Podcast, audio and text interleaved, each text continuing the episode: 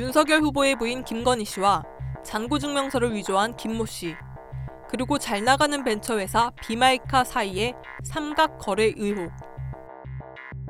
여기에는 뜻밖의 이름, 그러나 익숙한 이름이 등장합니다. 지금은 바로 저축은행으로 이름을 바꾼 신한저축은행. 윤석열 후보 처가의 재산 증식 과정에서 고비마다 빠지지 않고 등장했던 신한저축은행이 비마이카 설립 초기에도 결정적인 대출을 해준 사실이 확인됐습니다. 뉴스타파는 이 삼각거래 의혹을 바탕으로 신한저축은행과 김건희 씨의 관계를 추적했습니다.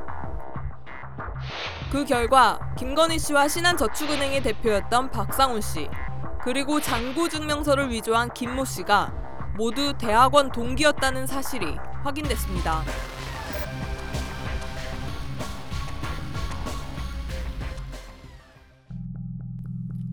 지난 이천십삼 년 당시 신생 렌터카 업체였던 비마이카에게 가장 필요했던 것은 차량을 구매하기 위한 종잣돈이었습니다. 렌터카 사업 허가를 받기 위해서는 차량 오십 대를 갖춰야 하는 만큼 큰 돈이 필요하기 때문입니다. 더구나 비마이카의 경우 초기 등록 차량 오십 대 가운데 열여덟 대가 고급 수입차인 비엠더블유였습니다. 엄청 고가차들로 이루어졌었던 걸로 알고 있고요. 뭐 직수입도 하고 이러면서 매장도 차려 강남에서 매장도 차려갖고 있고, 저희 같은 경우는 그 정도 여신을 끌는다고 하면 정말 그만큼의 자산, 부동산이 있어야 그거 담보로 가능합니다. 특히 신규 사업자 같은 경우는 더합니다. 비마이카의 차량을 살 수 있는 종잣돈을 낸 건 바로 신한저축은행이었습니다. 사업 초기인 이천십오 년도 감사 보고서 기준, 비마이카에게 돈을 빌려준 유일한 금융사는 신한저축은행. 이천십사 년 십일억 오천만 원 장기 차입을 시작으로 이듬해에는 칠십사억 원을 빌려줍니다. 홈에서는 이 정도까지 계속 투자를 받고, 그리고 이제 후속 투자 라운드들도 이렇게 순차적으로 잘 하는 건 굉장히 운이 좋은 케이스라고 봐야 되겠죠. 저는 본 적 없습니다. 네. 뭐 저 제가 뭐 경험한 게 다가 아닐 수도 있지만 어쨌든 네 처음 보는 것 같은데요. 이에 대해 비마이카는 초기 차량을 구매하기 위해 신한저축은행의 대출을 받은 것은 사실이나 자동차를 담보로 한 데다 금리도 다른 은행보다 높았으므로 사업상의 이익을 받은 것은 아니라고 해명했습니다. 이미 뉴스타파가 보도한 것처럼 신한저축은행은 이천십삼 년 시월 최은순 씨의 도촌동 땅 투자에도 사십팔억 원을 대출해줬습니다. 도촌동 땅 절반을 갖고 있던 동업자 안모 씨의 지분을 최 씨가 경매로 사들일 때는 다시 신한저축은행이 삼십팔억 오천만 원을 대출해줬습니다. 한마디로 신한저축은행이 없었더라면 최은순 씨가 도촌동 투자로 수십억 원의 수익을 올리는 건 불가능했습니다. 여기에서 떠오르는 것이 잔고증명서를 위조한 김모 씨입니다. 신한저축은행은 이곳 신한빌딩의 일 층과 이 층 그리고 삼 층에 있는데요. 과거 이 빌딩 삼 층에는 김 씨가 운영하던 대출중개업체인 로버스트 인베스트먼트가 입주해 있었습니다. 이 건물에 함께 입주해 있으면서 신한저축은행의 대출을 중개한 거죠. 신한저축은행의 대출 중개를 업으로 삼았던 김 씨가 윤석열 후보 처가의 대출을 알선해준 건 어떻게 보면 자연스러워 보입니다. 그런데 신한저축은행은 도촌동 건 말고도 윤석열 처가에 여러 번 대출을 해줬습니다. 얼핏 봐도 일개 대출 중개인의 힘 하나만으로는 가능해 보이지 않는 특혜성 대출이었습니다. 최은순 씨가 징역 삼 년의 실형을 받은 파주 요양병원 사건. 최은순 씨는 이천십삼 년 삼월 병원 건물 인수자금을 마련하기 위해 십칠억 원을 빌리는 등 자신의 암사동 건물을 담보로 여러 차례 대출을 받았는데, 이때 돈을 빌려준 것 역시 신한저축은행이었습니다. 케이비에스 시사직격은 당시 신한저축은행이 빌려준 돈은 암사동 건물의 담보 가치를 초과하는 액수였다고 보도했습니다. 매매가 육십사억 원인 이 건물의 담보 가치는 오십일억 원. 그러나 신한저축은행은 이를 훨씬 상회하는 수준의 대출을 실행했습니다. 적정한 감정평가가 이루어진 것인지 의구심이 드는 대목입니다.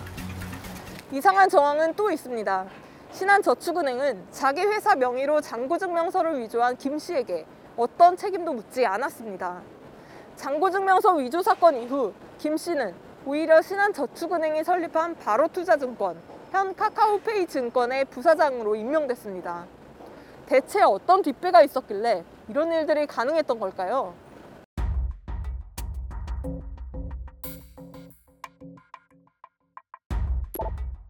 늘 과제를 대신해줬으며 프로젝트에 늘 김건희를 포함시켜 본인이 레포트 및 발표까지 모두 도맡아 진행했었습니다. 어떤 이들은 진짜 오누이 이상의 관계로도 봤었습니다.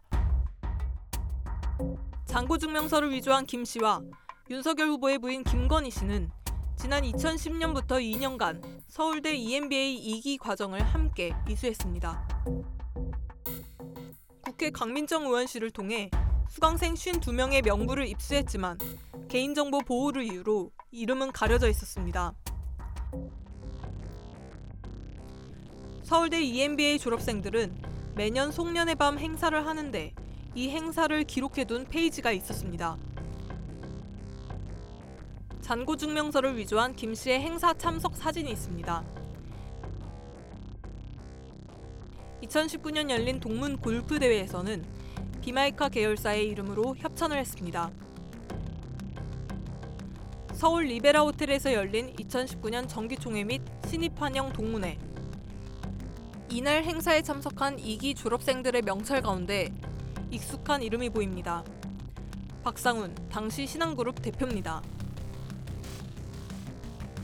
박상훈 신한그룹 대표는 박순석 신한그룹 회장의 둘째 아들로 현재는 박지호라는 이름으로 개명했습니다.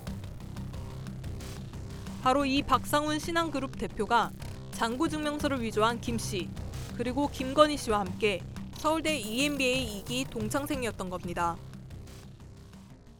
김 씨가 원래 똑똑하니까, 젊었으니까 저 잘했고, 어, 김건희 씨도 그렇고, 서울대 그 바쁜 나중에도 정말 어, 학교 수업을 글쎄 저 제가 보는 한은 거의 빠지지 않고 왔던 걸로 기억하고요. 박상훈 씨는 지난 이천십일 년 저축은행 부실대출 사태 당시 삼백억 원대의 불법 대출 혐의로 아버지 박순석 신한그룹 회장과 함께 금감원의 조사 대상에 올랐습니다.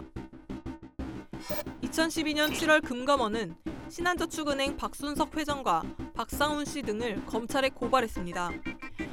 당시 사건을 맡은 곳은 대검 중수부. 대검 중수부 이과장은 윤석열 검사였고 넉 달 전 김건희 씨와 결혼한 상태였습니다. 김건희 씨는 이미 이 년 전인 이천십 년에 서울대 이엠비에이 과정에서 박상훈 씨를 만나 동창생의 인연이 됐습니다. 이천십삼 년 검찰은 여러 저축은행 오너를 구속시켰지만 유독 신한저축은행의 박순석 회장과 박상훈 씨는 불기소 처분하고 임직원 두 명만 기소했습니다. 김건희, 박상훈 씨와 함께 대학원을 다녔던 김 씨는 당시 금융회사에 다니고 있었지만 곧 회사를 그만두고 나와 신한저축은행의 대출을 중개하는 회사를 차렸습니다.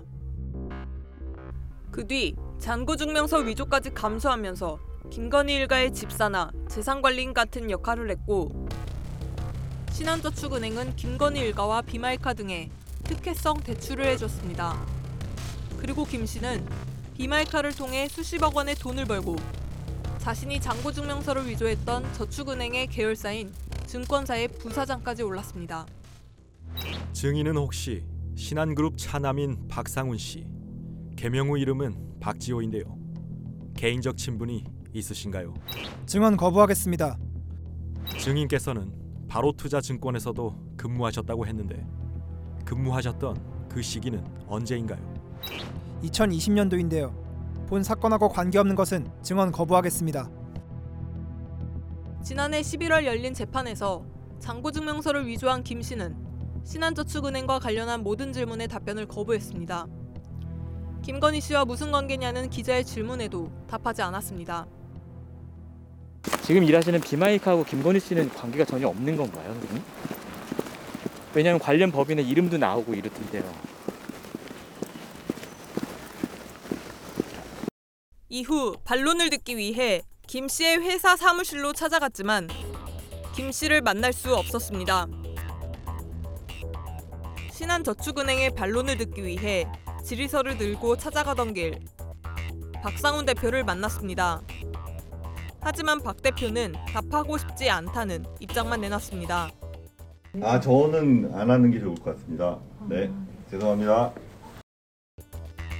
윤석열 후보는 신한저축은행 사건을 지휘하거나 수사한 적이 없어 불기소 처분과는 무관하며, 김건희 씨 역시 잔고증명서 위조 사건과 비마이카 사업에 관여한 적이 없어 특혜 의혹은 사실 무근이라고 답했습니다. 뉴스타파 박종아입니다.